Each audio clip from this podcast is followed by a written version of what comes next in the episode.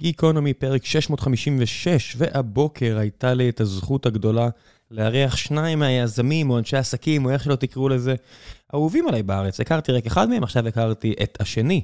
אדם פרידלר ואוהד סנדלר, המייסדים והמנהלים של רשת גוד פארם, מרשתות הפארמה, או בכלל, היחידות בארץ שהן דיסקאונט במהותן. הן מנסות לעשות את הדברים בצורה הכי זולה וחסכונית שיש, ואחת מהסיבות שאני כל כך אוהב לשוחח איתם זה...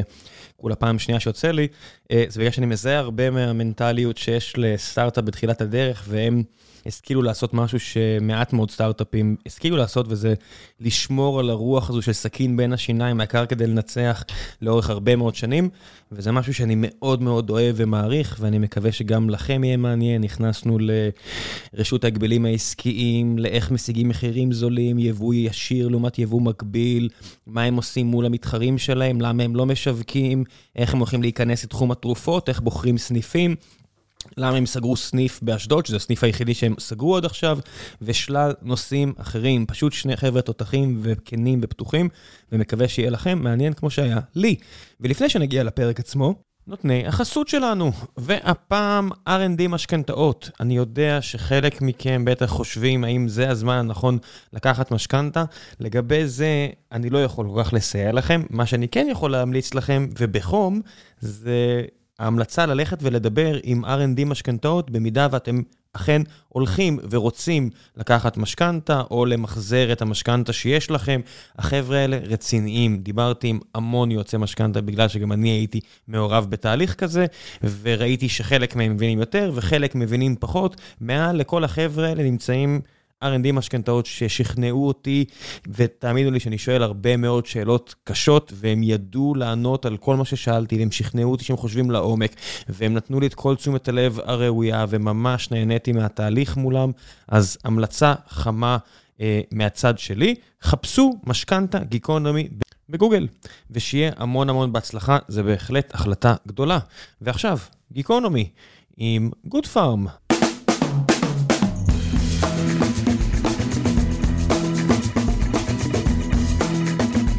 גיקונומי פרק 656, והבוקר יש לי את הזכות לארח את אוהד פרידלר ואת אוהד, אדם פרידלר ואת אוהד סנדלר. די, נו, אל תסמן ככה, אתה יודע שאנשים מתבלבלים. בוא אני... אדם סנדלר, כן. אדם סנדלר, בדיוק. נו מה, לא צריך להיות גאון בשביל להבין, יש בדיחות שזה ברור. בדרך כלל, שאתה יודע, שמעלים כתבות בדרך כלל כזה בפייסבוק וכאלה, אז בדרך כלל תגובות כתוב, אם יעשו ילד ויקראו לו אדם סנדלר, זה... אני בטוח שכל מי שחושב על זה, בטוח שהוא מאוד מקורי. חד משמעי. כן. טוב, נו, אם מדברים כבר על מקורי, אני אשאל שאלה מקורית. האינפלציה עולה, מחירי החשמל עולים, 8% עכשיו, 8% לפני כן, המחירים שלכם עדיין לא הביאו איזושהי קפיצה. איך הצלחתם? תראה, אנחנו בנינו מערכת יחסים מול הצרכן. אנחנו, יש לנו ברית לא רשומה, שבה אנחנו הבטחנו לצרכן להביא אלטרנטיבה צרכנית חדשה. אנחנו הגענו עם מסר ברור, חד ומדויק, שאנחנו נעשה כל מה שאנחנו יכולים בשביל להשאיר את המחירים הכי נמוכים שאנחנו יכולים להביא לצרכן. בסופו של יום אנחנו כותבים על עצמנו, אנחנו סל הפארם הזול במדינה, אנחנו שואפים להישאר כאלה לנצח, אנחנו נעשה את כל מאמץ שהצרכן לא ייפגע.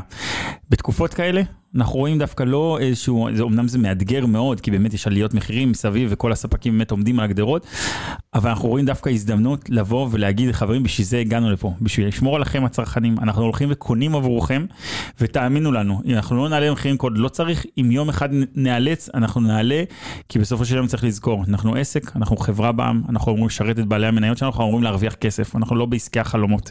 אוקיי, אז אתה רוצה להרוויח כסף, אתה לא רוצה להרוויח פחות כסף, ועדיף מרבעון לרבעון רק להרוויח יותר, כי בסוף אתם גם קשורים לחברה בורסאית וכולם מסתכלים על זה.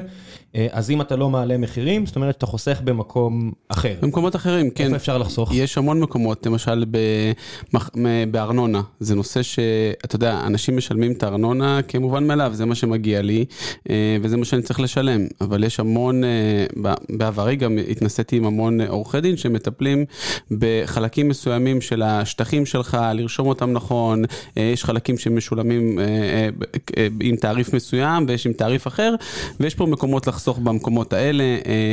זה הזמן בעצם לעשות סחר עם הבנקים לגבי עמלות שוטפות, עם, עם כל חברה שבעצם, ש, שנותנת לך איזשהו שירות על מנת להוזיל ולהטיב, שבעצם העלויות החודשיות שלך יהיו יותר זולות, כדי שאם חסכת במשהו אחד, לפחות מצד שני תוכל להרוויח. וגם גם בסחר עצמו, אנחנו יותר נוסעים לחו"ל, יותר מייבאים סחורה, אנחנו באמת, אנחנו מתייעלים מקסימום. בניגוד מה, לייצר אה, בארץ, אני גם אמרתי לכם לפני הפרק, בחלק שלא הקלטנו, שכמו כל סטארט-אפ אנחנו מבינים שלא נוכל לגייס כסף זול כמו שהיה לפני כן, ועובדים קשה כדי לחסוך בכל מקום אפשרי, אני חושב שאני מרוויח את הנקודות שלי בגיהנום על איך אני מתייחס לספקים שלי בחודש האחרון, ועם כמה שכואב לי על איך שאני מדבר לאנשים, אני יותר כועס על עצמי על למה לא דיברתי ככה 11 חודשים לפני כן. ואני מניח שגם אתם יכלתם לחסוך בכל מיני מקומות, אבל אצלכם אתה מדבר על מפעלים בטורקיה, מפעלים כן, בפולין. אז קודם כל זה די מדהים, כי יש לנו באמת חברים בעולמות הסטארט-אפים שמספרים לנו, תשמעו, נעלמה פה מחלקה של 20 עובדים, והאמת, כלום לא קרה, אנחנו אותו דבר, ובאמת התייעלנו, פשוט התייעלנו ורואים זה. אנחנו באמת הרבה יותר שמים לב להוצאות, אנחנו הרבה יותר שמים לב לקניות שלנו, אנחנו, כל שקל הוא הרבה יותר, הרבה יותר מחושב, הוא לא שהוא לא היה קודם מחושב, אבל עכשיו בוא נגיד הוא עוד יותר בפוקוס ויותר מחושב. אני מקווה שלא נגיע ליום שאנחנו נגיד, אין, זה לא מספיק בשביל לקיים את העסק ונצטרך לעלות מחירים, כרגע אנחנו עוד שורדים. יש הרבה, תבין, יש הרבה אפקטים גם שהם לא, זה שערי המטבע נורא משפיעים עלינו, ככל שכאילו הדולר בעצם נחלש, אז זה יותר טוב לנו, אנחנו, יש, יש הרבה אפקטים. עד כמה זה משפיע על איפה הכרטיס טיסה הבא שלכם? זאת אומרת, אני מסתכל, הלירה הטורקית קרסה באיזה, לא יודע מה, 70-80 אחוז בעשור לעומת השקל, כנראה אפילו יותר, אם אני זוכר נכון. מצד שני, לא יודע מה, האירו פתאום עולה, איך זה משפיע על מאיפה אתם מביאים את הדברים? מאוד משפיע, אנחנו, תבין, העסקים שלנו זה עסקים שאם אתם יכולים לראות את החברות הבורסאיות, הם עסקים, ענף הקמעונאות עובד על, על שולי רווח מאוד מאוד נמוכים, מדברים על אחוזים בודדים. לפעמים פער כזה במטבע, אני אספר לך, קניות שאנחנו עושים, לפעמים התנודה במטבע יכולה להפוך את העסקה לכדאית ללא כדאית, ובכלל משהו חיצוני לגמרי, שזה שער המטבע. איך אתה מקבע אבל דבר כזה, הרי אתה עושה עסקה עם מפעל בטורקיה, אתה לא עושה את זה עכשיו רק לשבועיים, אתה עושה את זה לשנה קרובה. כן, אז אתה לוקח בחשבון שיכול להיות שיהיו שינויי שערים, ואתה לוקח בחשבון שעד שזה יגיע יכול אה, להשתנות משהו בשוק, ולפעמים אתה עושה איזשהו גידור אה, אה, למטבע בבנק, אתה, זה כל הזמן משתנה, אני רואה לפעמים, אתה יודע, אנחנו, אני רואה את רמי לוי שהוא עושה, שהוא קונה שמן זית, ופתאום כאילו מהרגע שהוא קנה, ומרגע שאתה סוגר עסקה לשנה קדימה, יש כל כך הרבה שינויים שאין מה לעשות, יש לך, לפעמים אתה יכול להרוויח, לפעמים אתה יכול אפילו מעסקה שהיא מאוד רווחית, שהיא תהיה הפסדית. אז אמרת בנקים, אתה יודע, עליכם אם תרדו מ-8% רווחיות, או אצל רמי 5%, ידרשו מכם ל... רמי תגיד לו חמישה אחוז, הוא מגיע לפה וייתן לך נשיקה ושתי כן. לחיים וזה אין חמישה אחוז. נכון, זה יותר שני אחוז, כן. זה גם מחזור ענק אז כל כן. הכבוד, לא, לא, אני לא פותח עיניים, אבל אני עבדתי שנתיים כמנהל בבנק לאומי ואני יודע ששם האחוזים טיפה יותר טובים. טיפה. ואף אחד לא מדבר עליהם. מצד שני, אתם כבר לקוח די משמעותי. אתם מרגישים שעכשיו יש לכם אפשרות לבוא וקצת אה, לדרוש יותר? זאת אומרת שאתם, הרי אומרים דואופול בארץ, שיש באמת שני בנקים נורא נורא חזקים, אבל יש עוד בנקים. אתם מנצלים את זה? בטח, עובדים עם כל, עם כל הבנקים, אני היום, אה, כל, כל פעולה בנקאית שאני עושה, אני סוג של יוצא למכרז מול כל הבנקים. יש לנו היום חשבון ב, בכל, בכל הבנקים, ואנחנו עושים, אה, מי שנותן לי את העמלה הכי טובה, ואת ההמרה הכי טובה, ואת התנאים הכי טובים, ואפילו אני יכול להגיד לך שוויתרתי, יש לי סניפים שהם דלת לדלת לבנקים, אז, אז על מנת לחסוך את השירותי ברינקס, אני, אני בעצם מפקיד כבר ישירות, כי בסוף צריך להתייעל כל הזמן. הכל, חיסכון. אל תגיד איפה, כי זה נשמע כמו... כן, חיסכון, חיסכון, חיסכון. בסוף תבין, כל שקל משנה פה, ועל מנת בסוף לשרת את הצרכן במחיר הכי טוב, אם לא נעשה את הפעולות האלה, אנחנו לא נוכל לקיים את ההבטחה הזאת, וההבטחה הזאת היא על, היא על מצחנו, אנחנו לא מוכנים, עוד פעם, לשבור את המילה הזאת, אין לנו זכות קיום. אז בוא נדבר על יבוא מקביל לעומת יבוא, אה, מקביל, יבוא מקביל לעומת יבוא ישיר. Mm-hmm. אה, מה לעשות שבישראל אה, רשות ההגבלים וכאלה, לא הגוף עם הכי הרבה שיניים במדינה, ויש כל מיני משפחות כאלה ואחרות שלא נותנות לאחרים להיכנס לעסק, ואתם הצלחתם להוריד מחירים עם יבוא מקביל. אבל יבוא מקביל יש לו את החסרונות שלו, אתם לא מפתחים את המערכת יחסים עם מי שבאמת מוכר לכם, ואתם תמיד נמצאים על ה-Backlog לעומת החבר'ה שמוכרים ביותר, אבל נהנים מהברנד awareness החזק יותר, וקראתי לאחרונה שאתם כן עושים צעדים לכיוון יבוא רשמי. איך, איך אתם משמרים אבל בסוף את הנבוט הזה מה, מהצד של יבוא מקביל כשאתם רוצים לבוא לאנשים ולקנות מהם ישירות? אז, אז אני אגיד לך ככה, היבוא מקביל הוא כלי, הוא כלי בסופו של יום אה, לבוא ולהגיד ל, ל, לספק הרשמי, לאותו יבואן רשמי, שאנחנו יודעים לייבא גם בעצמנו, אנחנו יודעים, אנחנו יודעים ללכת, לקנות את הסחורה בחו"ל, להביא אותה, ואם תשתולל עם המחירים, זה, לא יהיה רלוונטי, כי אנחנו נלך, אנחנו נביא את הסחורה, ויש לא מעט מותגים שאנחנו כבר מביאים אותם בשש, שבע שנים האחרונות באופן רציף, קבוע וזה. אממה, זה לא פתרון שבאמת יוכל להחזיק מים בקנה מידה גדול. כלומר, תראה את הרשתות הגדולות, שופרסל, רמי לוי, ויקטורי כאלה, אין באמת יבוא מקביל. גם מי שאומר שזה, אין באמת יבוא מקביל, כי זה... כי עניין של כמויות. כי, כי עניין של כמויות ועניין של רציפות סחורה, וכל מה שעומד מאחורי זה... במגוון גם. זה, זה, זה קשה, זה קשה, ובסוף הריכוזיות, מאיפה מביאה יוקר המחיה שדיברת עליו בהתחלה? מזה שהשוק הישראלי מורכב, תנקה את הרעש, מאיזה שבעה ספקים, זהו, זה הכל. אז תביא עכשיו איזה דורדורנט מסוים, אבל אז בן אדם שמוכר לך את הדורדורנט הזה, גם מוכר לך את הפסטה ומוכר לך את האורז ומוכר לך גם את הפתיתים. אז, אז אתה בשביל דורדורנט אחד שתמצא בחו"ל קצת יותר זול, אתה לא תביא עכשיו יבוא מקביל, אם אתה רשת גדולה, בסדר? אז, אז פשוט לא, לא, לא עובד בדרך הזאת. אנחנו כן הצלחנו למצוא איזשהו סיסטם קצת יותר אה, קבוע ויותר גדול קצת ויותר רחב מאשר אחרים, ובגלל זה אנחנו מאוד מאוד רוכבים על זה ונותנים לצרכן באמת לפעמים פערים שהם בלתי נתפסים, ב, לא יעלו על הדעת, אתה יודע. איפה זה נשבר? זאת אומרת, מה, בעניין של כמויות אתם פותחים עוד ועוד סניפים ובשלב מסוים אתם כבר לא יכולים להחזיק את זה? כן, יגיע היום שאתה לא תוכל להביא את הכל ביבוא מקביל. אנחנו היום עובדים כמו אינדיאנים ונוסעים המון לחו"ל ו- וקונים מכל מקום כדי לייצר לנו מגוון, אבל יגיע הרגע שלא נוכל. זה... ובמיוחד גם, אתה יודע, אנחנו הרבה פעמים גם אה, עושים שירים לספקים וחוסמים אותם כ... כי אה, רוצים לעלות לנו מחיר ומביאים להם יבוא מקביל, אבל בזמן החסימה שהצרכן הישראלי הוא צרכן של מותגים, ואין לו את המוצר שהוא צריך על המדף, והמוצר שהוא תמיד מחפש תופס כ-70-80 אחוז נתח שוק, אז אתה בבעיה, כי הוא, כי הוא ילך ויקנה את המוצר הזה, ואם לא אצלך במקום אחר. תשמע, יש פה חינוך שוק די אה, קפדני, אני לא יודע איך זה אצל רוב האנשים, אה, אצלי לפחות, אשתי ואני מכין את הרשימת קנייה, והיא שמה לי בסוגריים, אם אין רק את זה, כן. תעשה אחורה פנה, אל תקנה כן, שם. אבל זה הבעיה, זו הבעיה. ועכשיו, תדע לך, לאחרונה היינו מהראשונים שיצאנו עם המכתב הזה ללקוחות, כתבנו בסניפים, אמרנו, חברים, יש בעיה, תבואו איתנו, תנסו אלטרנטיבות, תמצאו אותם בדבר שבסוף הצרכן קובע, זה לא אף אחד, זה הצרכן, מה הוא מרים מהמדף, זה מה שקובע. ואני כן רואה, ואני אגיד לך, מנתוני כבר נובמבר, יש שיעור גידול מאוד גבוה במותג הפרטי. אנשים מבינים שיש כאן בעיה ויחפשו אלטרנטיבה צרכנית במחירים יותר טובים. אני לא יודע להגיד לך אם זה יחזיק מים לאורך זמן או שזה רק מגמה כי עכשיו כל התקשורת מדברת על זה, או שזה משהו שהוא קבוע והוא פרמננטי והוא יהיה מאוד משמח ומרענן. יש מוצרים שהם יותר בעייתיים. בטח. נגיד יצא לי לשבת עם החבר'ה של אה, קימברלי ו Procter & Gamble והכל ושאלתי אותם, אתה יודע, כזה בשיחה סגורה. איפה באמת יש פער, איפה לא, אז אני לא אגיד את התשובה שלהם, כן. עם כל הכבוד אני אוהב את הברכיים שלי העסקיות והפיזיות, כן. לא יודע, הם אנשים גדולים שם כן. במרכז אמריק, במרכז ארצות הברית, אבל בסופו של דבר הם כן אמרו לי שיש דברים, אני אגיד למשל כאדם קרח שמתגלח כל יום שני, אתה צודק, אה, סכינים אני מרגיש את ההבדל. אה, שמפו אני לא זוכר אה, מה צריך או כאלה, אז אני לא זוכר אם צריך את ההבדל או כן. לא, אבל סכינים אני מרגיש את ההבדל, להבין. אה, לא, אתה שואל אם יש הבדל במוצרים? המוצרים לרוב, גם, גם סכיני גילוח אפשר להביא ברמה גבוהה, אבל אתה צודק שיש שם שליטה מותגית מאוד מאוד מאוד חזקה. יש, נלך לקצה, אוקיי, כזה בקונדומים. קונדומים אי אפשר למכור חוץ מהמותג, אין דבר כזה, זה, זה, אנשים לא קונים, זה לא... אבל אני, אני, אני רואה בסופר פארם או אצלכם מותגים שלהם, או מותגים אה, גדולים יותר, יש מותגים, על המדף. יש לא אלטרנטיבות, אבל הצרכן לא מרים אותם. לא והמון מותגים פרטיים בסוף התקפלו כי ראו שאין מה לעשות, כמה שהם, אה, זה אפילו לא פקטור של מחיר, כאילו יש, יש מוצרים מסוימים ש, ש, שתיתן אותם בחינם כניסוי ולא יחזרו אחר כך לרכוש אותם. והזכרת את השמפו לצורך העניין, זו דוגמה מצוינת למשהו מאוד קשה, אבל תחליף רחצה, אפשר. אוקיי, אנשים פחות רגישים לזה, איכשהו, אני, אין איזה, יש פה הרבה פסיכולוגיה, יש פה הרבה, אה, כנראה האזורים האינטימיים וזה, בוא נגיד, היגיינה נשית יותר קשה, כן, תחום מאוד מאוד מורכב, אתה, יהיה לך, לא משנה כנראה באיזה מחיר תמכור טמפונים, אם זה לא שני המותגים המובילים, יהיה, בוא נגיד שלושת המותגים המובילים, יהיה קשה מאוד. יש מישהי שעוזרת לכם שאתם כמו שתי זוג אה. אינדיאנים טסים לא, היום אני יכול להגיד לך שאנחנו מבינים בהיגיינה נשית יותר מהאנשים שלנו, ויותר מזה, אני כאילו אמרתי לאשתי, תקשיבי, זה לא טוב בשבילך, תחליפי את זה לככה וככה. זה כמעט מדאיג, אם אתה תשמע את השיחה שלי עם אשתי על התחום הזה, זה כמעט מדאיג. נגיד דברים של, לא יודע מה, אחרי שאתה מפסיק עם אה, קונדומים וכאלה, בדיקת הריון. בדיקת הריון, אני רואה ש... ישראלים, לפחות לא יודע, שאני, שאני הלכתי לקנות, לא ראיתי שהיה באמת... אה, יש מלא מותגים פרטיים.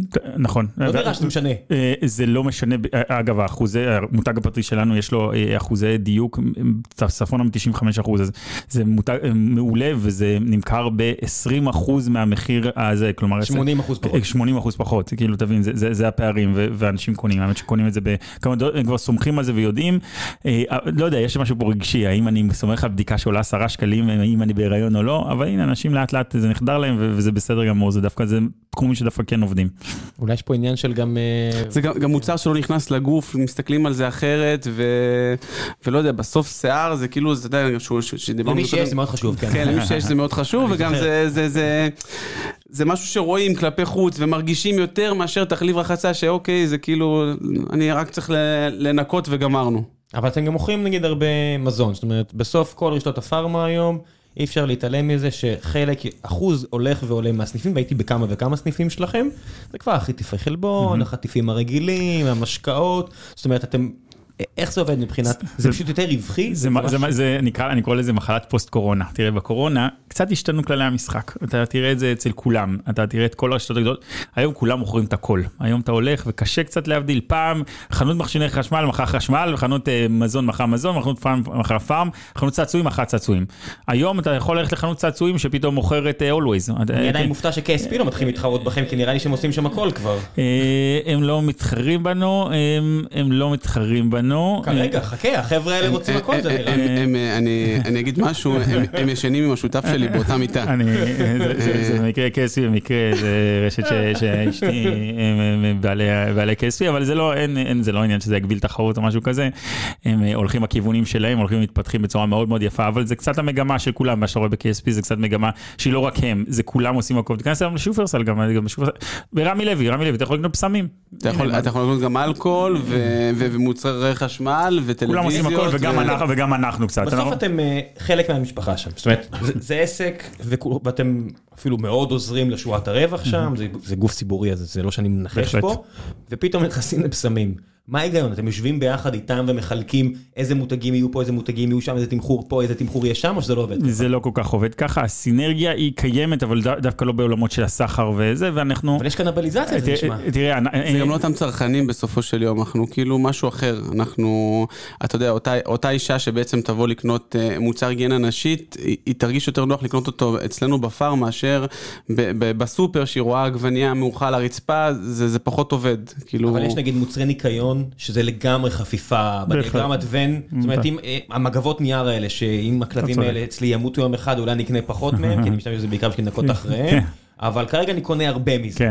ומבחינתי איפה שיותר זול אני קונה כי אני יודע כמה זה עולה אז אם אני רואה את זה בפארמה קונה בפארמה בסופר קנה בסופר. אתה צודק. אז איך זה עובד כאילו מבחינת משפחה עסקית. אז אני אגיד לך אנחנו אין זה לא זה לא תחרות זה פשוט תראה זה מין מוצר שבאמת אין לו רגישות וקשה להגיד איפה קונים את זה אה, ואתה מדבר על מגבת נייר זה מקום שקונים כולם אצל כולם ויש מקום לכולם השוק מספיק גדול וכולם אה, זה לא קניבליזציה אני חושב שזה מוצר משלים אני לא יודע אם אתה הולך עם זה ברשימת הקניות ממש אתה הולך וקונה דברים אחרים זה על הדרך ראית את זה וקנית את זה על הדרך. יש מותג בארצות הברית למגבות נייר, שהוא מותג פרימיום למגבות נייר, ואנשים אשכרה משלמים וקונים, והאמריקאים פה אצלנו שחזרו ארצה אחרי המון שנים, אומרים לי, עזוב, אתה לא מבין, אמרתי, אוקיי אחי, מגבת נייר, מגבת נייר, אבל בסדר. כן. ואתם עושים כאילו לפעמים סיבובים כאלה במדינות, הן יותר קמעוניות כמו ארצות הברית או אנגליה, כדי לראות מה הדור הבא? קודם כל, בכל מקום שאנחנו נמצאים בחו"ל, אתה יודע, אחד הדברים שתמיד מעניין אותנו זה בוא נראה איך נראה פה הסופר, ואיך המחירים, ואיזה סוג של משהו. אתם מעלים בפייסבוק, אתם לא מבינים כמה עולה פה שמפו.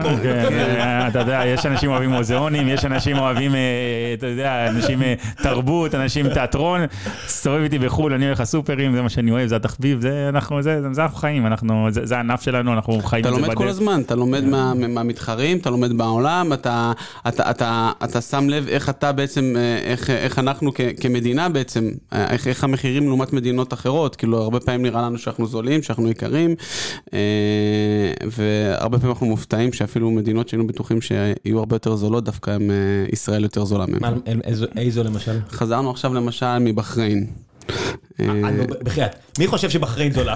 לא, לא משנה, כל אבל... מדינה לא, לא, שענף לא. הייצוא שלה זה- לא- מרצדס מזהב. אני- לא- אני לא אגיד לך, אני אומר לך, תסתובב היום בצרפת, מדברים על צרפת כאיזה מקום זה, כי אני לא יודע עכשיו כל הרעש של קרפור, וכן מגיעים מישראל, לא מגיעים מישראל, כל הדבר הזה. יש פריז ויש צרפת. לא, הייתי רחוק מאוד מפריז, שעתיים נסיעה מפריז, פרברים עניינים. בפריז, בצרפת לא יותר זול מישראל, וגם אם כן זה בשוליים, במקומות לא זה, אם אתה סל, אני לא משוכנע שאתה תגיע לסל יותר זול. וואי וואי, אתה מבין מה עשית לי עכשיו? אתה מבין כמה עכשיו אה, תמונות עם... אה, אה, אה, יכול להיות, יכול להיות, אתה תמצא פריט פה, לך לסל מוצרים, אז נכון, אולי בגבינות הם קצת יותר, אה, קצת אה, אה, משוכללים, לך, כל יתר הדברים, אני אומר, בעולמות שלי לצורך העניין, הם יותר יקרים לפחות ב-15%. לך תבדוק כמה עוד עולה עדן שולדרס עכשיו ב- בקרפור. לך תבדוק עכשיו כמה עולה. במקרה בחרת מה? משהו, אתה יודע. לא, לא, בטע- בטעם אין. סכיני גילח, אתה יודע, בשיחה הקודמת שלנו, אמר שהוא מביא מחו"ל סכיני גילוח. מעולה, לא. אה, כן, לא, סכיני קונה גילוח. בקרפור, תיכנס עכשיו לאינטרנט, תראה כמה עולה ותסתכל כמה עולה בגוד פארם, אתה תראה שבגוד פארם אה, יותר זול. סכיני גילוח יש לי דוקטורט, אני יודע בכל מקום כמה עולה לערבים והכל, אתם בסדר דווקא. אנחנו המון פעמים אומרים, גם כשאנחנו מתראיינים וגם כשעושים סקרים, ש- שבעצם המחירים של גודפאם זה מחירי אירופה. כאילו, ה- ה- ה- תלך ל-DM או או לכאלה רשתות, זה המחירים שלנו. מה לגבי, איפה אתם רואים את צורת ההתקדמות שלכם? זאת אומרת, מאז הפרק הקודם הופצצתי בשאלות על ידי אנשים שכנראה גם רוצים להיכנס לתחום הזה של אה, תרופות, תרופות אונליין, וכולם מתים מפחד ממה אתם תעשו, זאת אומרת, אנשים שדיברו איתי, כן. אה, ועד עכשיו עדיין לא ראיתי שאת הדברים שאני צריך לקנות, אני יכול לקנות אצלכם, ואני הולך למתחרים. אז, אז ככה, אז בחודש הבא אנחנו אה, פותחים את הסניף הראשון שלנו של בית מרקחת. זה בעצם אנחנו החלטנו אה, לפתוח בית מרקחת, אה, שלושה בתי מרקחת, אחד בצפון, אחד במרכז ואחד בדרום.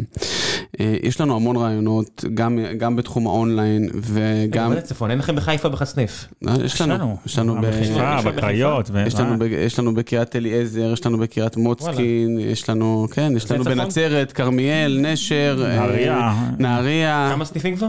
יש לנו 53 סניפים. אה, כן, מה שנקרא, you- you- you- you you gone a long way.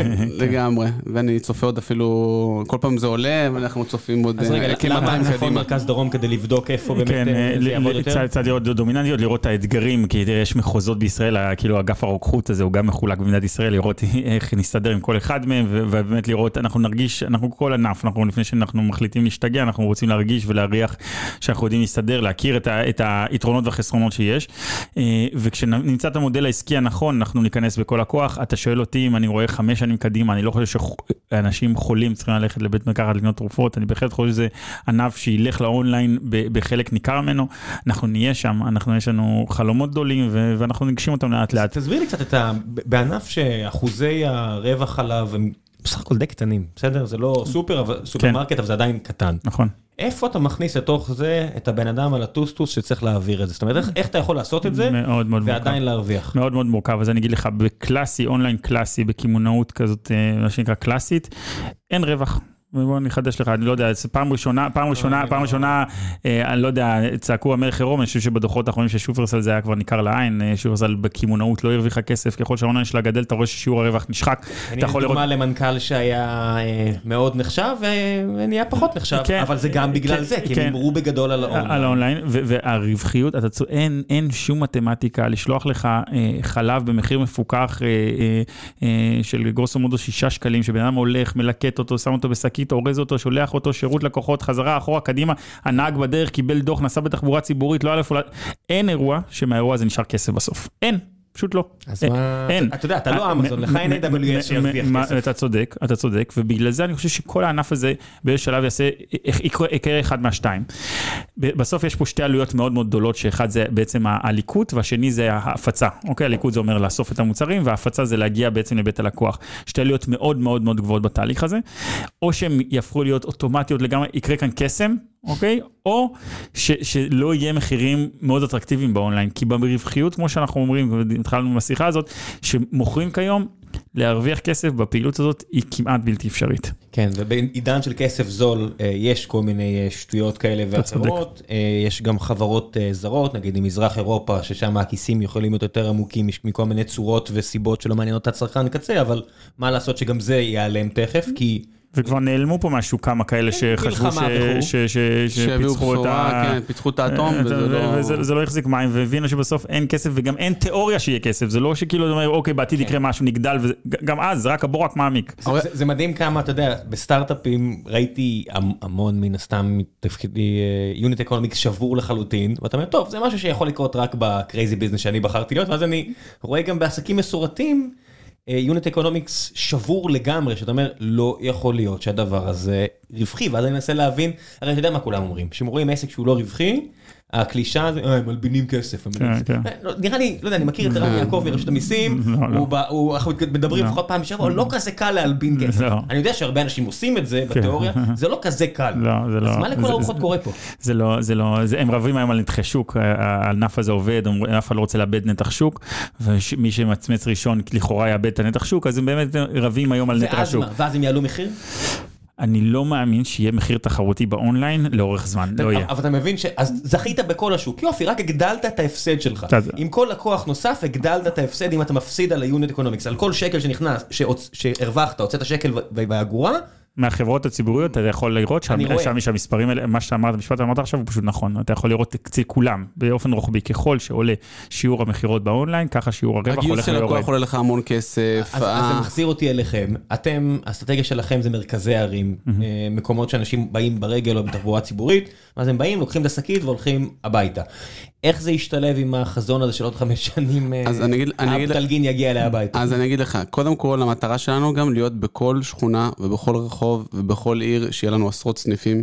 בשביל זה אני אומר, אני צופה עוד 200 סניפים קדימה לפחות, כי יש לנו עוד כל כך הרבה מקום להיכנס, וזו הסיבה שאנחנו גם לא הולכים לאונליין.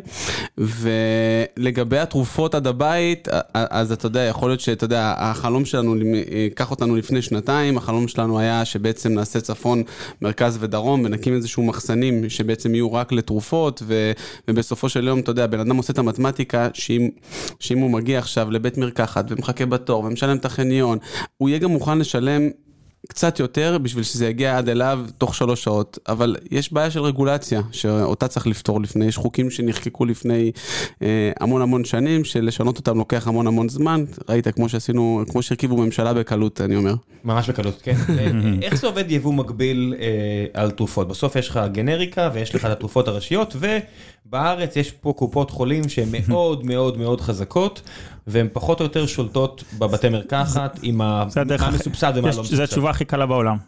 אין.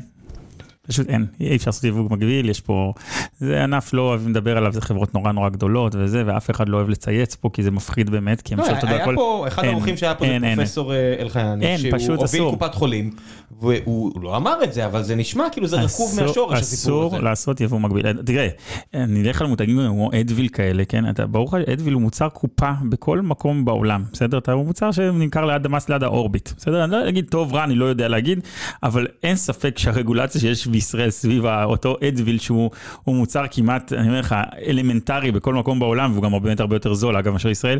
ישראל, יש אנשים שיש להם אינטרסים ו- ושומרים על המחירים, ואסור לעשות שם שום דבר.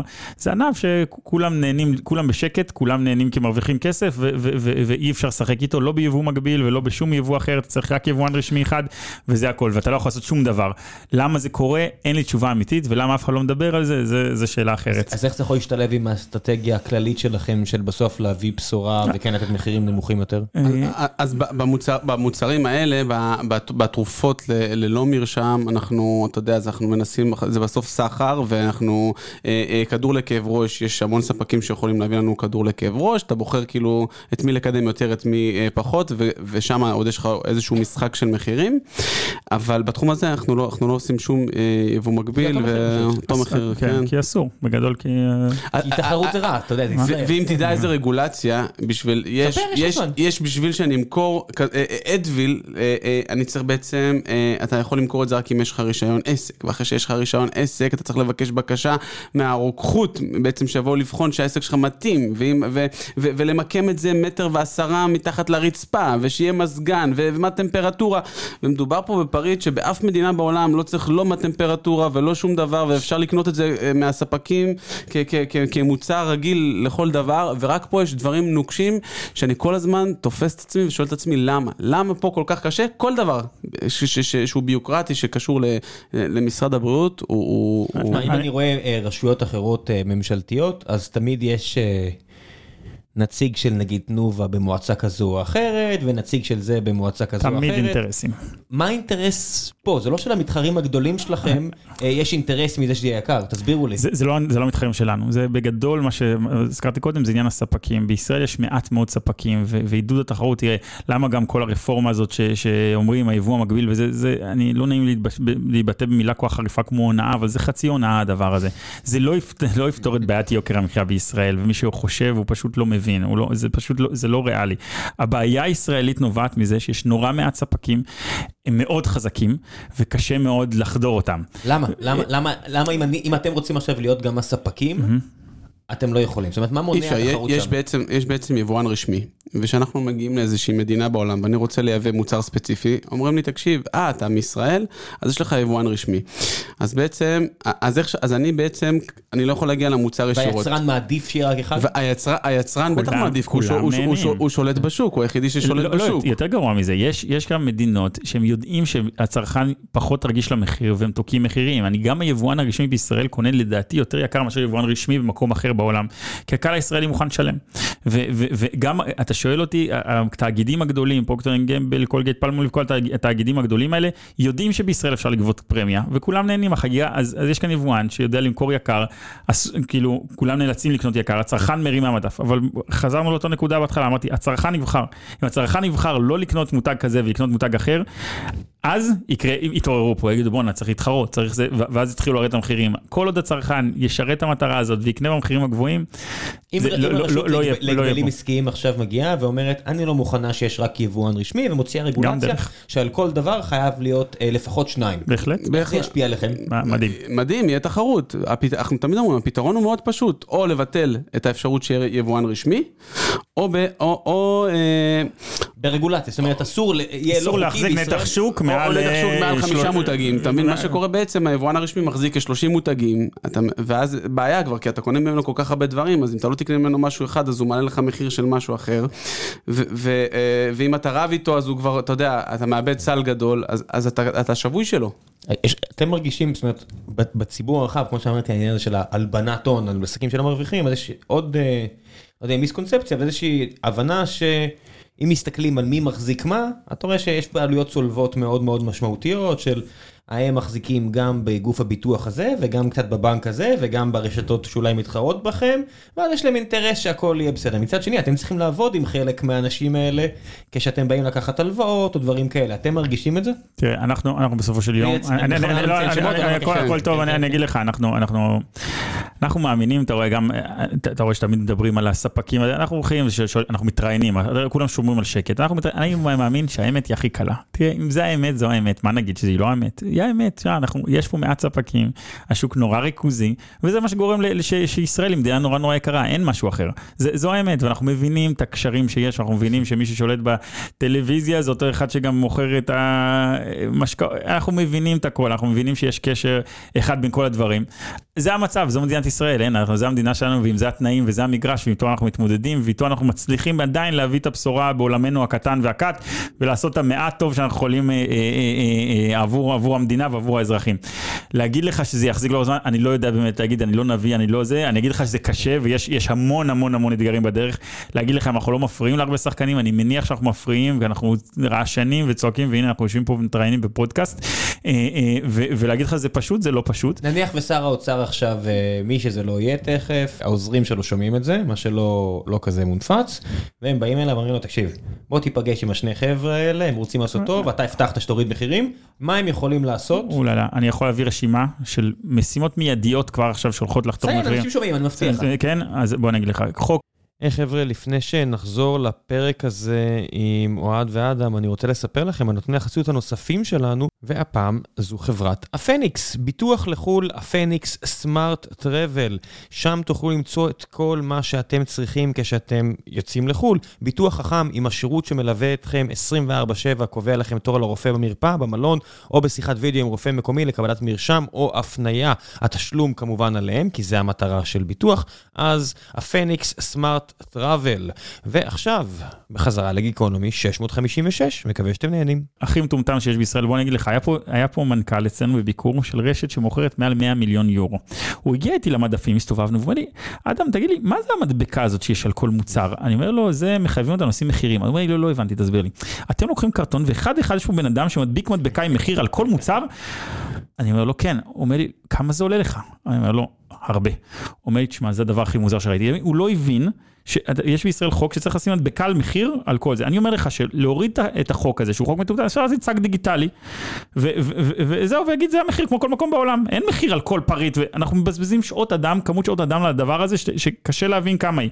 אני אומר לך, זה מביא להורדה של כל המחירים בישראל בין 2-3 אחוז, בלי לעשות כלום, רק לבטל חוק שהוא פשוט מיותר, הוא חוק היסטורי, שאין לו שום היגיון, ואנשים אמרו, טוב, אתם ישחקו עם המחירים ואתם תשנו אותם. התחייבנו, אמרנו לממשלה, אנחנו מתחייבים לא לעשות שום שינוי במחירים, רק בשתיים בלילה. בלילה. אין, שלא תגידו ששינו את המדפים או עשינו משהו מהרגע שהצרכן לקח את המדף עד הרגע שהוא הגיע לקופה. מוכנים, אין שינויים במהלך היום. ולא משנים את זה, אני לא יודע, זה פשוט אין, זה... יצרן המדבקות נמצא בבית שמש. זה מקביל אגב למדבקות של הסוכר ברמה גבוהה כן, וכאלה, אתה יודע, הרבה פעמים שאנחנו רוצים לייבא מוצר מחו"ל, אני צריך לחייב את הספק על המדבקה הזאת, ואם אני לא מחייב את הספק, אני מביא את המוצר ומדביק את המדבקה הזאת בארץ. יש פה דברים, וזה חוק מהשנים האחרונות. כן, זה חוק שעוד אני יכול לדבר עליו, אה, כי אני יכול להבין את הפסיכולוגיה בו. עזוב, אני אתן לך עוד דוגמה. ישבנו עם אחד הספקים הכי גדולים בעולם של תוספי תזונה. ובתוספי תזונה בישראל, אה, אסור לך לרשום למה התוסף תזונה עוזר. אז, אז, אז, אז זה שם אותך בבעיה, כי מצד אחד, אה, אתה רוצה, ישראל, אתה רוצה לעודד בעצם כאילו שאנשים אה, ירכשו תוספי תזונה, מצד שני הם רואים B12, B11, הם לא מבינים מה המוצר עושה ומה הוא נותן. ואני, שאני רוצה לייבא את המוצר מחו"ל, יש לי כאילו כל מיני תקנות שמקשות עליי, אז, אז כל השרשרת הזאת בסוף פוגעת בנו, כאילו אנחנו מנסים כל הזמן למצוא איך לעקוף את זה, ואולי... אני לא כזה צרכן של הדברים האלה, אבל ויטמינים וכל הדברים האלה, יש רגולציה? כמובן, כמובן, זה קשה מאוד, מאוד, קשה מאוד, כן. קשה מאוד. אה, אה, שנייה, אני רק עוד שנייה ברשותך, אני כן, חוזר אוקיי, אה, קודם לעצות, אתה אומר לפקידי כן, האוצר או כאלה שישבו נכון, מחר. נכון. הנה, עכשיו הוא שמע אותי וקטעתי אותך, הוא אומר, תחזיר, תחזיר אותו. כן, משהו כזה, אז אני אומר, החוק הזה כמו מדבקות, שאני אומר לך, באופן מיידי יורדים המחירים באחוזים שלמים, כלומר זה לא, מנסים להוריד את המע"מ וזה, אומרים לך דברים קשים, אני אומר לך, רק תבטל את הסיפור של המדבקות המטומטם הזה, סליחה על הביטוי, אבל באמת שאין לו שום היגיון בריא, אין, באמת, אני לא מצליח למצוא שום היגיון בריא. אה, אה, אני, אני, אני אלך איתך ל, ל... תראה, יש פה את העניין של המכסים, יש פה מכסים על דברים שהם בלתי נתפסים. ראו לא מזמן, פורסמה, אני לא אגיד את השם של הרשת בשביל לא זה, אבל שמן זית שנמכר מאוד בזול, אוקיי? אה, לאחרונה ממש פרסמו תמונה וסטטוסים מצייצים, וזה שמן זית מרשת שהגיע מחו"ל, מוכר... זה גם, זה שטויות, הרי מה קרה? הם קיבלו, יש בישראל ניגשים כאילו למח, בעצם למכסות, הרשת הזאת קיבלה מכסה, ביטלו את המכס, שזה בערך 4 שקל ליטר על, על השמן זית, ואז הורידו את זה מ-15.90 ל-11.90, היא לא עשתה איזה קסם, פשוט קיבלה מכסה ואין מכס. תורידו את המכס, בשנייה אחת כל השמן זית בישראל יורד בחמישה שקלים לבקבוק. בשנייה אחת, שזה 20, 20 ומשהו אחוז ממחיר המוצר. דבש, אתה יודע, יש פה מכסים שאתה אומר, אין, זה בלתי נתפס, זה שומר פה על כל מיני קרטלים כאלה, וכל מיני איזה ספק שניים פה שנהנים, חוגגים, כי אין היגיון יותר בלייבא, בגבינה צהובה, יש פה מכסים שאתה פשוט, הציבור קשה להסביר לו את זה, זה קצת מסובך וקצת... לא, צהובה הוא מבין היטב. כן, כמו מה שתחקיר שעשו במגזר הערבי עכשיו, שכאילו... המילה קצת, כן. אנשים לא מבינים מה הביטוי של אבל אני אומר לך, שמן זית שיראו עכשיו את התמונות ואמרו, אוי, זה הגיע רשת מחו"ל וזה. לא יקרה כלום, הרשת מחו"ל תמכור מחירים של כולם, אנחנו קונים שמן זית פחות או יותר באותו מחיר. הנקודה היא שהם קיבלו מכסה, הורידו את הארבע שקל, לא היה מכס, ובסדר, יעלו מכס אז יעלה המחיר בארבעה שקלים האלה וזה יהיה המחיר של כולם. תבין, זה בסוף, יש כאן מכסים מיותרים שמעמיסים על הצרכנים ופוגעים בצרכן הסופי. אז יגידו, פוגעים בחקלאות הישראלית. בסוף, כמה חקלאים יש, אז יכול להיות שחלק ייפגעו, ויכאב הלב ויישבר הלב על, על כמה משפחות ש, שאולי ייפגעו מהדבר הזה, אבל כל מדינת ישראל, מהצד השני, תהנה. כולם, כל בית בישראל ייהנה. אז צריך לשים פה על, על, על כף המאזניים, האם לשמור על אותם לא יודע, עשר משפחות, לא, או, אפשר, לת... או, או, לת... או לתת לכל מדינת ישראל ליהנות. זה, זה... אפשר גם, אה, גם וגם, אוהד סוריאנו היה כאן, שנחשב למומחה שמן זית אה, בעל שם עולמי, והוא משתתף בכל המבחני טעימות והכל, הוא אמר, תקשיבו, ב... שמן זית פשוט, אין לנו שום זכות קיום. זאת אומרת, בלי מכסים ובלי הגנות אין לנו שום זכות קיום. שמן זית פרימיום, אם החקלאים יתעוררו על עצמם ויתחילו להתחרות בגבוה, כמו שהם מתחרים בגבוה בדברים אחרים, בהחלט. אז אפשר, כי יש פה טכנולוגיה והחקלאים פה כן מוכנים, אבל האלה של השמן זית, בלי לה- להיכנס לפרטים, ראש בטון, כי מישהו מגן עליהם. וכל מה שאתה מגן על מישהו ותנאי המשחק לא פיירים, אז הוא מרשה לעצמו לזרוק צודק, זית. אתה צודק, אגב, גם בחקלאות הקלאסית, כאילו, אתה רואה מה, מה קרה בעצם, החקלאות הישראלית נשארה, באמת, העולמות שמרוויחים כסף זה בפרימיום יותר, ב- אני אגיד לך, בתותים, בפטל, ביותר מיוחדים, בפירות היותר יקרים, באמת יש פה היגיון, כי באמת איכשהו זה מחזיק אה, מעמד, אבל ב- להגיד לך עכשיו, זה- בגידול- זה לא סלידר, ב- כן. בגידול של ה- של מלפפונים ועגבניות, אין לזה התכנות, אתה צודק, אין לזה התכנות. אוקיי, חוזרים אליכם. אה, איך אתם רואים את ה... בסוף יש לכם כל כך אפשרות, כמו שאמרת, אז על KSP לא, אבל המגמה הזו שכל אחד נכנס אחד לשני, זאת אומרת, איפה אתם רואים אפשרויות עבורכם להגדיל עכשיו את השורה, כי אתם צריכים לגדול משנה לשנה, אין מה לעשות, זה חוקי המשחק. למשל, לא יודע, עם הביגוד. זאת אומרת, יש איזשהו אה, אזור של ביגוד, נגיד ביגוד ילדים, שאיכשהו תמיד... היה, ביגוד תינוקות, סליחה, ביגוד פעוטות, לא ילדים, תמיד נכנס איפשהו, ב- הגיוני שיהיה בפארמה, כי אתה במילא שם, אתה במילא קונה את ה- את הדברים של התינוק, ובאמת, אה, לא כזה אכפת לי, כי זה מילא תוך חצי שנה אני תורם את זה, או לא יודע מה. אז, אז זה באמת בדיוק, השבוע היה לנו שיחה כזאת שאנחנו, אתה יודע, הרבה פעמים יש כאלה שתופסים אותנו כ, כחנות טקסטיל, כי אנחנו מוכרים גרביים בכמויות מטורפות. ו, זה אשכרה ו- משהו ו- משמעותי עבורכם? משמעותי כן, מאוד. מוכרים בכמה דברים. מאוד מאוד, כי בסוף אנחנו מביאים בשורה של מחיר, אתה יודע, אני, אני לא יודע מתי קנית גרביים פעם אחרונה, אבל בדיוק השבוע מישהו תפס לי, אמר לי, לא הגיוני, חשבתי שטעיתם במחיר, אתם מוכרים 6 זוגות גרביים ב-14.90, כאילו, אפילו אם זה היה חד פעמי, זה אמור להיות יותר יקר. והמוצר איכותי ו, ובגדי ילדים זה, זה, זה משהו שאנחנו מייצרים, כי בכל פארם יש אותו, ואם זה מותג פרטי, זה קטגוריה שרק הולכת וגדלה כל הזמן. אז אנחנו, אנחנו מנסים בסוף, אתה יודע, אה, אתה חייב להיות ממוקד, להכניס מוצרים שמתאימים לתחום שלנו, ולהרחיב בהם את המגוון, מאשר כאילו להביא דברים שלא קשורים למכור איזה מסך טלוויזיה או, או כל דבר אחר. כן, גם כוח קנייה שלכם, כמה כבר מסכים תמכרו? בדיוק, האנשים האחרים שבעצם אה, אה, ניסו להמציא את עצמם בתקופת הקורונה זה כבר, אה, אתה יודע, שאתה מפוזר יותר מדי ולא ממוקד, זה, זה, זה בדרך כלל עסקים שגם מהר מאוד גם אה, מתקפלים הביתה. היו לכם סניפים שראיתם שזה פשוט לא עובד? זאת אומרת, אה, שמשהו בגיאוגרפיה, בתרבות המקומית, פשוט ראש אז, בטון, אז לא אני אגיד לך, לא? זה, זה, יש לנו סטטיסטיקה באמת אה, די טובה, אנחנו 53 סניפים, כשעד היום סגרנו סניף אחד. בוא נגיד, אני חותם שבסניף 106 נסגור עוד אחד, הלו- הלוואי וזה, הל- הלו- הלוואי, כן, זה היה, זה היה סניף אחד, היינו במקום באשדוד, אבל אני לא חושב שזה היה עניין של האוכלוסייה, טעינו בבחירת הנכס, הנכס היה בכל אלמנט, היה לא מספיק גדול, עם תקרות נמוכות, היה כל אלמנט ש... וואי וואי, רגע, רגע, עצור, עצור, אה, פותח סוגריים. כן. אתה בא לבחור נכס. אני מכיר שני אנשים שעזרו לכם לפחות עם נכס אחד, ואני מדבר על הנושא הזה עם שניהם, כי אני מת על כן. הדבר הזה. על מה אתם מסתכלים? אוללה, יש איזה מגוון, מגוון... אה, תורה שלמה. אני מניח שזה חלק לא מבוטל מהיום-יום שלכם. זה, זה, זה מהותי. קודם, קודם כל, משהו שאנחנו מתעסקים בו שנינו תמיד, זה, עניין הנכסים. אתה יודע, בסוף חשוב לך אה, אה, נכסים עם traffic מאוד גבוה, להיות ב, ברחוב הראשי בכל אה, עיר מרכזית, חשוב לך שבעצם החזית של החנות שלך תהיה חזית רחבה עם, אה, עם חשיפה, אה, חשוב לך שכר דירה. אה, אנחנו בוחנים את הנכס, לא באים, אה, בבוקר והוא נראה לנו סבבה וגמרנו. אתה יודע, אנחנו, יש לנו, יש המון שיטות לבדוק נכסים, אתה יודע, אנחנו קונים אצל החנות ליד, ויום אחרי באים לקנות אצלו עוד פעם באותה שעה, ומסתכלים על חשבונית, רגע, מאתמול עד היום. זה אתם עושים את הוא זה, נכון? כן, אתם זה- עולים על כן, האופנוע, כן, נפגשים כן, שם. זה אחד הגדולה, אני חושב שאחד, הרבה שואלים אותי, איך הגעתם לנכסים כמו בכיכר רבין, אנחנו חיים מאוד את הרצפה, אנחנו, אנחנו, סיפור אולי הכי, אחד, הנחמד, יש, יש כמה האמת, סיפורים שהם כאילו, אה, לא יודע, בגבעתיים, אה, אוהד, אה, אוהד החליט שאנחנו רצינו את הנכס, אבל היינו חייבים את הנכס הצמוד. רגע, רגע, עצור, מה זה אומר? אה, אה, אה, אנחנו רצינו שיהיה לנו שני נכסים צמודים, אנחנו כדי שיהיה גדול מספיק. גדולות, והרבה פעמים, אתה יודע, אתה יכול להשיג כאילו פיס של 60, הוא לא מספיק לך. ו- 60 מטר? 60 מטר, ואתה צריך עוד 100 ליד. עוד 100 ליד. אבל הנכס היה. סגור, היה סגור, ואומרים לנו, שנים זה סגור, המנעול כבר נראה חלוט, וזה איזה מין חנות נעליים ישנה. ועוד, מה? בגבעתיים. עסק שהיה של- מ-1964. כן, זה כאילו... הדבר שאני מסתכל עליו. מהצד וקורא לי, אומר, אוקיי, זה הלבנת הון. אה, מה לכל זה- הרוחות קורה זה לא? זה זה דמי. מפתח שכנראה יקרו משנות ה-60 והבן אדם הוא איש נורא מבוגר ומה קורה לרשת גדולה? רשת גדולה אה, מתייאשת והולכת ואומרת זה לא מתאים הנכס לא מתאים אז אוהד הולך הוצאתי- ומחפש הוצאתי נסח, לראות מי הבעלים של הנכס. אחרי שהוצאתי את הנסח, אה, הלכתי אליו הביתה, דפקתי בדלת ואין קול ואין עונה, ניסיתי להשיג את הטלפון, גם שם, אתה יודע, קיבלתי איזה 03 עם, אה, עם השש ספרות, עוד לפני שהוסיפו את הספרה נוספת. מדברים פה 1999. ממש, אני עושה 98. חידון, ואז איזה יום אחד מישהו פגש אותי, אמרתי לו, תשמע, אתה חייב לעזור לי להגיע. הוא אומר לי, מה קרה לך? הוא בבית אבות ככה וככה. לקחתי טלפון של הבית אבות, ביקשתי להגיע לבן אדם עצמו. התחלתי להסביר לו, אתה יודע, לך תסביר לבן אדם הזה. יש לו? ילדים ונכדים וחתנים וכולם, והוא בבית אבות, הוא אומר תקשיב, אבל קניתי 200 נעליים, ואני עד שאני לא אמכור אותם, אמרתי לו, אבל החנות שלך סגורה, כאילו, אתה לא יכול למכור אותם.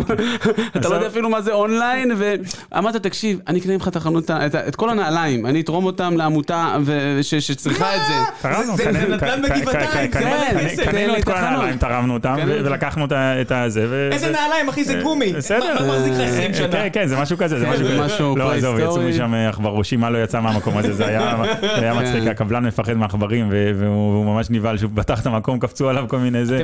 נגיד לשפץ דבר כזה, איך דואגים לא ליפול על הדברים הקטנים? זאת אומרת, הנה עכשיו נכנסתם, הנכס שלנו, כן. אמרתי לכם אין פה אנשים, יש פה היה פה איזה נזילה, אתה יודע, fucking כן, תל אביב, כן. גוש דן, הכל כשאתה לוקח, בסדר. תראה, אנחנו בסופ, בסופו של יום, אנחנו לוקחים, אה, כשאנחנו לוקחים נכס, אז, הרבה פעמים אתה רוצה להשתמש בקיים, כדי שעלויות בינוי שלך יהיו זולות, אבל כשאני לוקח נכס שלפני 30-40 שנה, אין משהו שאתה לא עושה חדש, זה צנרות חדשות, זה חשמל חדש, זה, איתום, זה צבע, זה הכל, מאפס. כמה זמן עכשיו אתה צריך להחזיק את זה כדי שזה ישתלם? אה, אנחנו חוזים, אנחנו חוזר עושים חוזים ארוכי טווח, כאילו, אה, כן. כאילו צפונה מעשר שנים, כדי שזה יהיה, מה? כן. איך אתה עושה כן. ב- במקום כמו גוש דן, עם המחירים הלא שפויים כן. שלו, חוזה לעשר שנים? איך אתה יכול כן, לדמיין מה זה- יהיה? זה אגב, אני חייב להגיד לך שהיתרון לגודל פה כן משחק לטובתנו היום, ו- וכאילו ה- הסיפור הזה שאנשים כבר רוצים אותנו כסוחרים, אנחנו נחשבים היום סוחר יציב וגדול, אה, ויש לנו גם...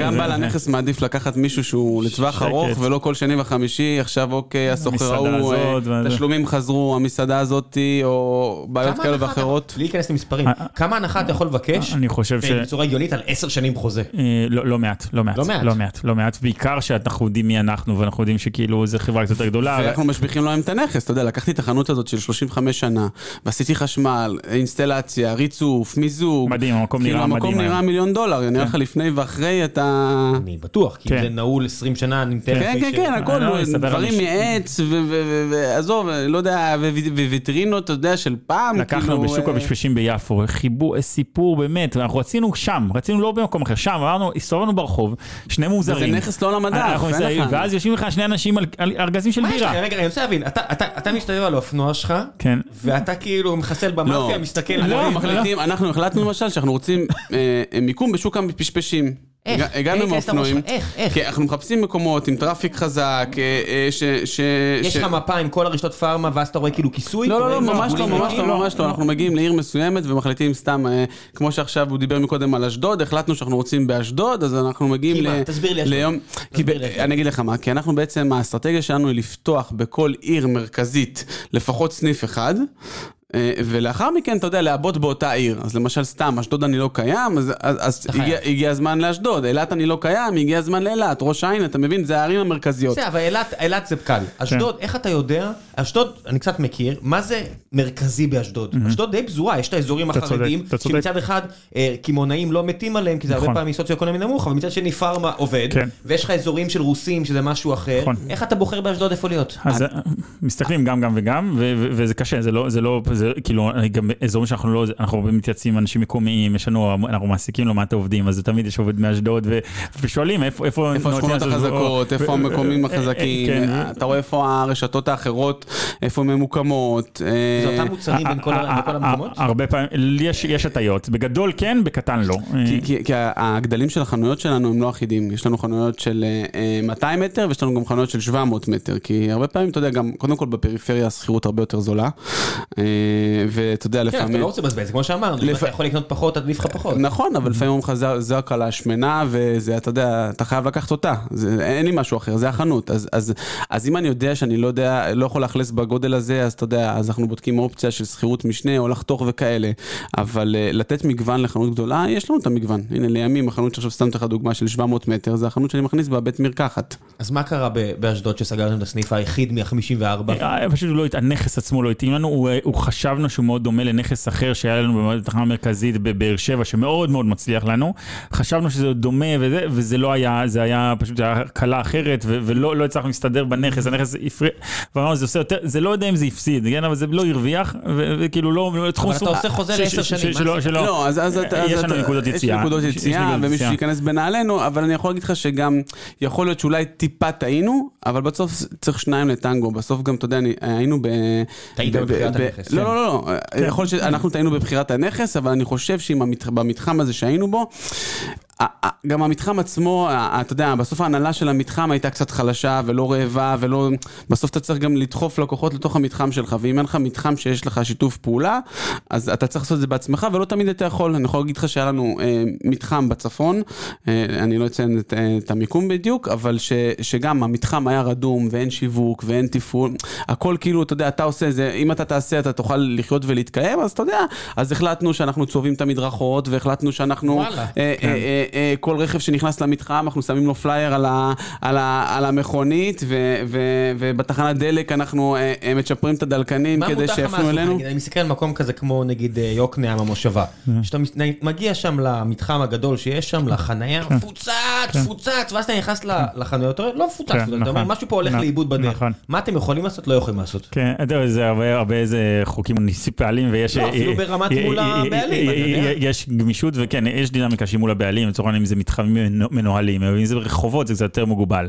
אה, אה, אני אגיד לך, יש ערים באמת בצפון, שזה הרבה יותר, בוא נקרא לזה במירכאות כפולות שכונה, אתה יכול לעשות מה שאתה רוצה, ואתה יכול לצבוע, אתה יכול. לצבוע כן. את הבניין, אתה יכול, יש לנו מקומות שאתה רואה את הסניפים שלנו, כל הבניין צהוב, צבע את כל הבניין, למה ככה? זה, בתל אביב לך תצבע את הבניין בצהוב, את הבית שלך יצבעו בצהוב אחרי זה, זה לא, הם לא ייתנו לך, הם לא ייתנו לך לזוז מילימטר, זה לא, החוקים שהשילוט מאוד מדויקים, הכל מאוד תלוי איך העירייה מתנהלת, וזה הרבה מאוד אה, נגזר מה- מהאכיפה המוניציפלית אה, ומהגמישות הזאת. אה, זה אגב לטוב ולרע, אני חייב להגיד לך, בעיריית תל אביב קשה נורא לעבוד, אה, יש פה נגיד חצי התעללות בבעלי עסקים בעיריית תל אביב, אני חושב כן, שזה... את הדוגמה ש- מה- מהסניף החדש שלנו, אתה יודע, אנחנו יש לכם שלושה סניפים בתל אביב. לא, בתל כן? אביב יש שלושה, יש לנו לנו תשעה. 11 סניפים. כמה? תשעה, 11, אני יודע כבר כמה. תראה, 11, 11, אנחנו פותחים באלן, באלן. אה, אלנבי, באלן. 11, רגע, כן, יש יכול להיות. קינג ג'ורג', יש לך כמה. מול- מול העירייה, אבן גבירול יש לך- בצפון. אבן גבירול יש לך שניים, שוסטר יש לך אחד, שכונת התקווה יש לך אחד, דיזינגוף. אה, דיזינגוף, פלורנטין, אה, יפו, פלורנטין, יפו שניים. והכל עובד? אה, אלנבי שניים, קינג, אה, כאילו, כן, קינג ג'ורג', הכל עובד. יש, אני כבר לא יודע בדיוק את המספר, אבל יש, יש הרבה מאוד סניפים אוקיי. בתל אביב. ו- ועירייה, הדוגמה הכי כואבת אולי הייתה, סניף בדיזינגוף, פותחים אותו, יום הפתיחה, חגיגה, התאמצנו, לא ביקשנו כלום, שיפצנו, עשינו הכל by the book.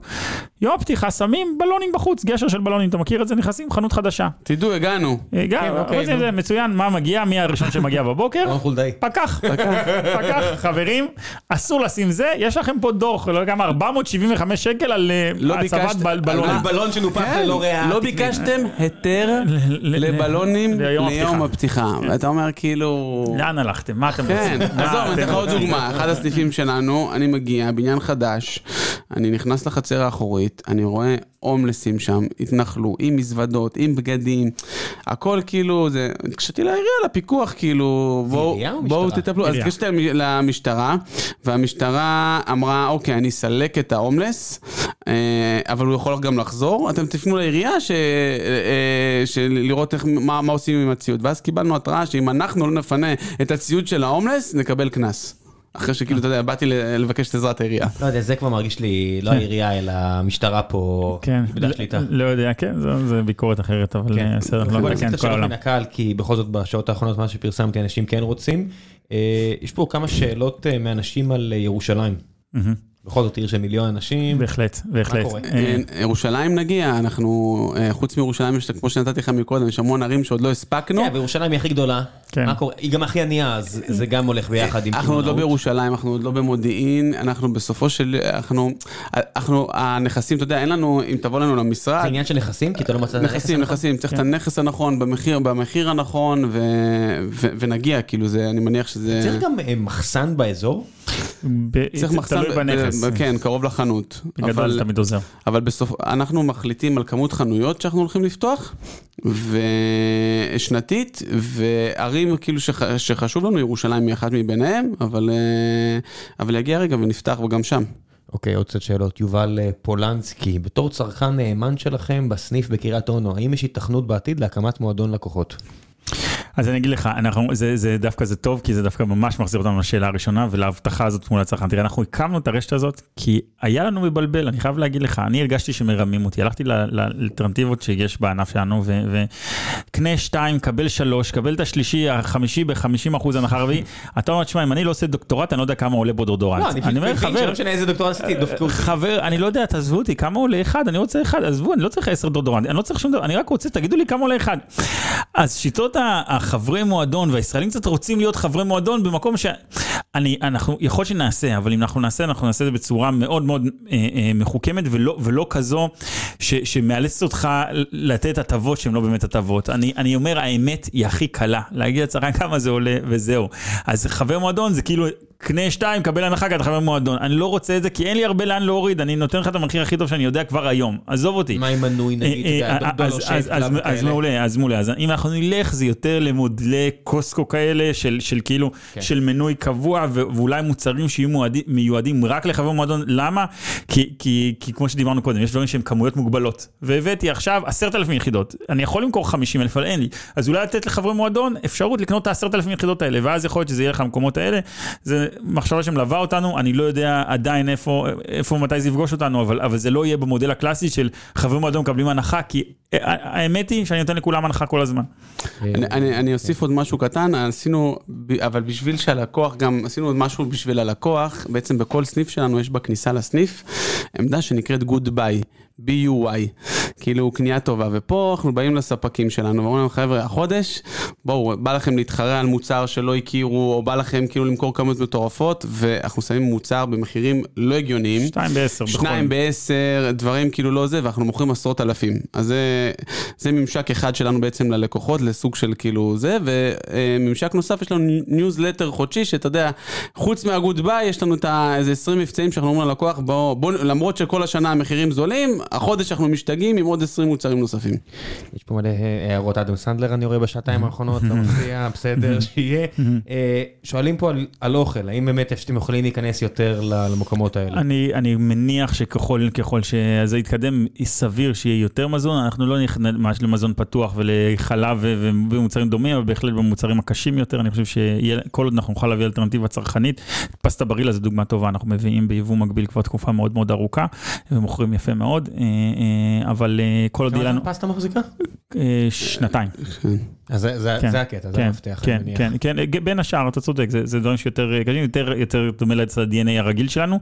להגיד לכם, נשים עכשיו מקרר חלב, אני חושב שזה יהיה פחות נעים, וגם זה יאבד את האפקט הפארמי, כאילו בסוף אתה רואה, הנשים, שזה רוב הקהל שלנו, אנחנו משרתים יותר, הרבה יותר נשים מגברים. באחוזים? כן, זה, זה? אה, יש לנו פילוח של כרטיסי גם אשראי. כרטיסי אה, אשראי, גם... אה, אה, זה, והאמת לא צריך להיות פרופסור, תעמוד בסניף שעתיים, שעתיים, תעמוד ש- שעתיים בסניף, זה אתה זה תרגיש שיש שזה יותר ניכר. בסדר, אבל גם כשאני נכנס אני גם רואה שיש יותר כן. נשים מגברים, אבל עדיין, אתה רוצה לדעת אחוזים מדויקים כדי כן. לכוון מסרים וצבעים עם-. עם הסטיות תקן שיש לחברות חברות כרטיסי אשראי, כי הרבה לא משתמשים בכרטיסי אשראי, שם אשמה, לפעמים של הבעל, לפעמים הילד של האימא, כל מיני דברים כאלה. אה, אה, אה, אנחנו מדברים על אחוזים שמתקרבים ל-80 אחוז, אה, 70 וצפונה. שזה כמעט, בוא נגיד, שני שליש, שליש. ואני, אנחנו נלך ואנחנו נרחיב גם את הקטגוריות של המזון, בין השאר, אנחנו, יש לנו עוד קטגוריות שאנחנו רוצים להרחיב. יש פה הרבה שמפרגנים לכם, לא יודע אם אתם שלחתם אותם או לא, אבל אומרים, אה, לא, אני צוחק, זה- תודה רבה. הייתם- הייתם בדרך, כן. אומרים פה, אה, הרבה אנשים מזמינים מוצרי פארם באמזון בגלל המחיר, אבל בתכלס ההבדל בין מחירי אמזון למחירים שלכם כבר לא ממש רחוקים. אה, כמובן שאפשר לעשות מבצעים כמו של אמזון, אה, של כמויות כמו באמזון, אבל זה לא בהכרח שווה. זה, זה גם נדיר מאוד, אני אומר לך, גם אנחנו מסתכלים על כ- כ- כאלטרנטיבה צרכנית, ואנחנו לא יותר, לא יותר יקרים בהרבה מאוד... לא, אמרתי לו, הפסקתי לקנות להבים, כי א', צמצמתם לי את המחיר, ב', אני מרגיש רע עם כל הבזבוז על כל הקרטונים. כן, כל. ההובלה וזה, אבל, אבל אני לא חושב, אני לא יודע איזה ספציפית להביא אם אתה קונה אישית, אבל, אבל אני לא חושב שבג'ילט פיוז'ן או מאך 3 אנחנו מוכרים יותר, יותר יקר מאמזון. אז אז זה- אז זה אמרתי, אה, הייתי באיזה טיסת עבודה ונכנסתי ל-CSV, איך נקרא, אלה... ה- CVS. CVS. CVS האמריקאי, וקניתי שם להבים אחרים, לא שמתי לב שלא מה שאני רגיל, והגעתי לפגישה שכל הראש שלי מדמם, אז אמרתי, never again, אני קונה עכשיו רק את הדבר שאני יודע שעובד, ואמרת פחות או יותר את המותג, והמחירים ממש דומים, אז הפסקתי מאמזון. זה גם עזר לי, כי ממש זה ביאס לי כל החוויה הזאת של כן. הקרטוניה והכל. שואלים פה על הצבעים שלכם, למה בחרתם ב- בצבע הטרקטור צהוב הזה? לא. אני מבין שזה לא ממכבי תל אביב, אז מה מה זה? לא, לא, לא. זה בית"ר היה- באותו, אנחנו בעצם יצאנו, אתה יודע, קצת אחרי שקופיקס יצאו. זה היה בדיוק באותה תקופה של אה, תקופת המחאה החברתית, הצבעים של המחאה החברתית היו אה, צהוב שחור. אה, חיפ- בית"ר. חיפשנו, אה, כן, אדם ממבשרת, אז אה, הוא כן. לוקח את זה לביתר. גם רמי שהוא ירושלמי של הימים שנכנס, אבל חיפשנו צבע שהוא בולט, צהוב זה גם, יש לו קונוטציות מאוד חיוביות, זה, משהו בחם, זה שמש, זה... אז זה המשרד פרסום שלנו, כאילו בחר עבורנו את הצבעים. זה עומד בהרבה לוגיקה פה, בסדר? עומד פה הסיפור של הצבע זה לא מקרי, שום דבר פה גם לא מקרי, לא הלוגו ולא כל הדבר הזה. אנחנו אמרנו, אנחנו באים עם מסר אחר. עד, עד אותו זמן הענף התנהל לבן, קר, נקרא לזה מנוכר, גבוה.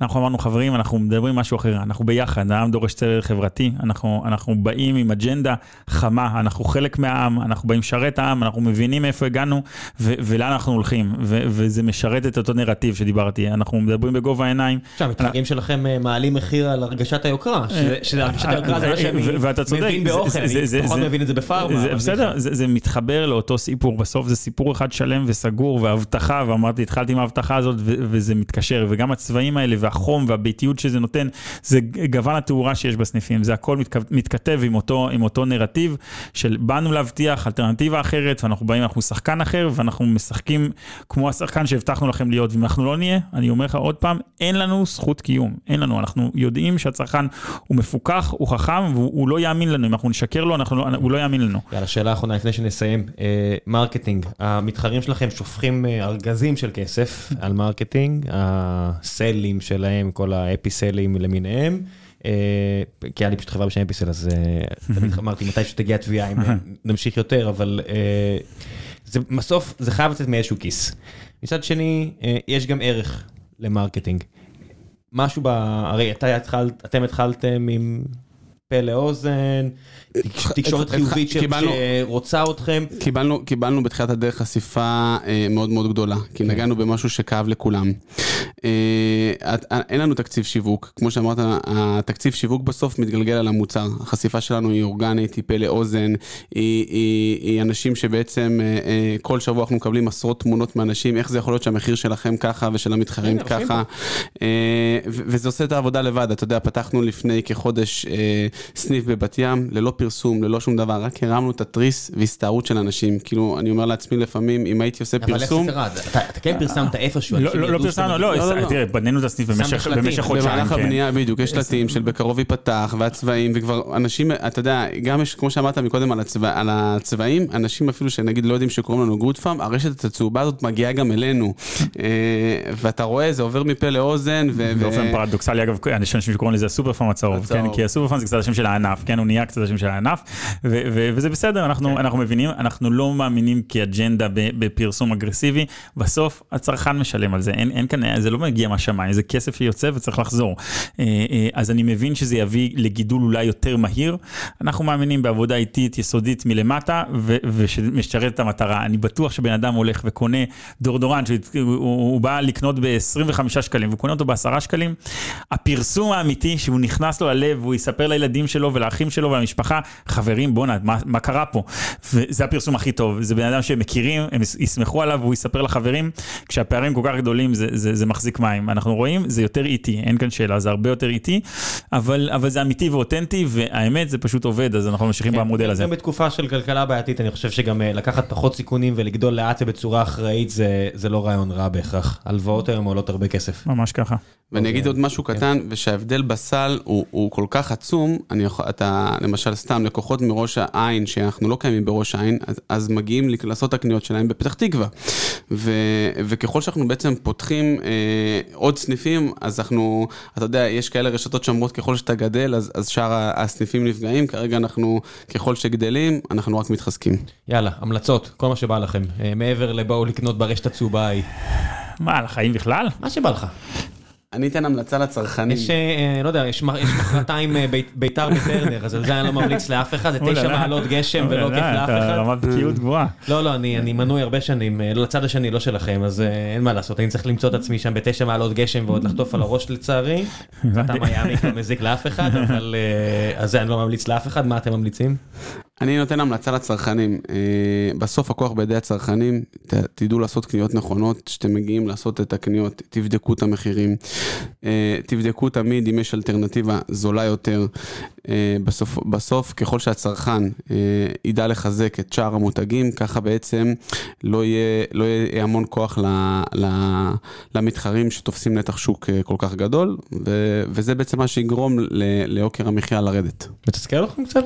אני שאלה אחרונה, לא, לא מזמן עשיתי איזה השוואה בעצמי, כי מדי פעם, אני אני מחבב את- אותך ועכשיו גם אותך, אבל עדיין אני בודק בעצמי. כי אני מנסה להיות זה, ו-. ועשיתי את ההשוואה ודי, אה, ההשוואה הייתה ממש קיצונית, כאילו, כן. האמת שלטובתכם, בסדר, כן. זה לא- זה לא סוד גדול, מתסכל לא, אתכם שלמרות. שההשוואה די קיצונית לטובתכם, עדיין הטפטוף הוא לא יותר מהיר? אתה, תראה, אתה יודע כמה פעמים שאנשים דווקא מהענף אומרים לנו, למה אתם צריכים פארק כזה גדול? אם הם מוכרים ב-24, למה אתם מוכרים ב-10? למה לא תמכרו לא, ב-20? במק- במקרה הדאודורנט, לא יודע, אני חושב שבאיזה אקס כזה, כן. וזה באמת היה 24 שמה, יורד ל-19 19. במבצע, ואצלכם זה היה איזה 12 שקל, 11 שקל, לא יודע, משהו כזה. כן, זוכר אז נכון. כן, הפערים הפערים גדולים ואנחנו מנציחים אותם וזה בסדר שיהיה פער, אנחנו, אנחנו, לא מסת, אנחנו משתדלים לא להסתכל על המתחרים, מה הם עושים, אנחנו לא ככה מתמחרים, אנחנו מתמחרים הפוך, מאיפה זה מגיע, כמה זה עולה וכמה אנחנו, כמה שאנחנו רוצים להרוויח וזהו, וככה המחיר עולה, עולה על המדף, אנחנו לא מנסים להגדיל או להקטין משהו, אנחנו מנסים להתרכז בעצמנו ולא להיות מישהו שאנחנו לא. אה, אז ככה זה, זה, זה והטפטוף הוא נוח לנו, אנחנו העסק מרוויח, כל עוד הוא מרוויח והוא בריא והוא יציב, שימשיך ככה, אנחנו לא, אין לנו מגלומניה ל... זה ל- גם היה יוצר לכם הרבה יותר בעיות אם זה הטפטוף היה הופך למבול, הייתם חייבים לרוץ ליבוא ליבוא ישיר, ואז אתם בבעיה. קשה מאוד, אנחנו לפעמים אני אומר, אנחנו לא רוצים גם לפרסם שלא, שלא נקרוס, זה בריא, מה שקורה כרגע, כן. so far, באמת, אה, תודה לאלוהים, אני לא יודע למי, אבל, אה, או לעבודה הקשה, אבל, אבל אה, זה, קצב, תודה- גם למתחרים שהם ראש בטון בקיר, צריך להגיד את האמת. תראה, זה לא כל כך פשוט, בוא, בוא נודה, באמת, אם באמת נסיים בזה, אבל, להיות עסק דיסקאונט, זה לא שבן אדם קם בבוקר ואומר, אני היום מוכר בזול, זה לא עובד ככה, עסק צריך להיבנות ככה מה, מהיסודות, זה עסק שצריך כי זה רשת גם, כי זה לא- זה- אתה לא יכול זה- סניף זה- אחד, זה- ואם אתה מה שאני מוריד את כל אומר. הרשת... אז זה מה שאני אומר, אני כן. לא מודאג, בוא נגיד, שואל אותי אה, לעתיד, אני לא מודאג מהרשתות הגדולות, הרשתות הגדולות לעשות פיבוט היום ולהיות פתאום מאוד זולים, זה דבר כמעט בלתי אפשרי. ה-DNA שלהם לא מאפשר את זה אני. הרבה יותר מסתכל על הקטנים מלמטה שיכולים האקסל לא לצמוח. מאפשר את זה, מילא כן, DNA, זה האקסל לא, לא מאפשר אין להם את זה. מטה רחב והוצאות פרסום ואלוהים ומזכירות למזכירות ורכבים ומכונים, אתה יודע, זה- אני יודע איך נבנים עסקים כאלה שאין חשבון ואפשר לגבות. פתאום לעבור משכירות של אלף שקל למטר לשכירות של 100 שקל למטר. זה אי אפשר, זה פיזית פעולה כמעט בלתי אפשרית לעסק גדול. אה, אה, ו- ו- ומהקטנים למטה אנחנו מסתכלים ואנחנו לומ- לומדים והרבה פעמים כשאנחנו צריכים להכות אנחנו מכים, אנחנו יודעים, אנחנו מתחרים, אנחנו צריכים להגיב, אנחנו אנחנו דינמיים ואנחנו כל עוד יכולים לעבוד כמו פיראטים וזה, אנחנו שומרים על הרוח הזאת, אני מקווה שהיא תחזיק לעוד הרבה שנים. כן, זה די מבאס שנעלם, ונורא קשה להחזיר את זה אחרי שזה נעלם. זה- משהו שכל סטארט-אפ קטן יודע, ברגע שאתה נהיה שמן, נורא כן. קשה להוריד המשקל שוב. בהחלט. ובנימה אה, חיובית שלילית זו נסיים. תודה רבה. חבר'ה. תודה, תודה לך. תודה. ביי.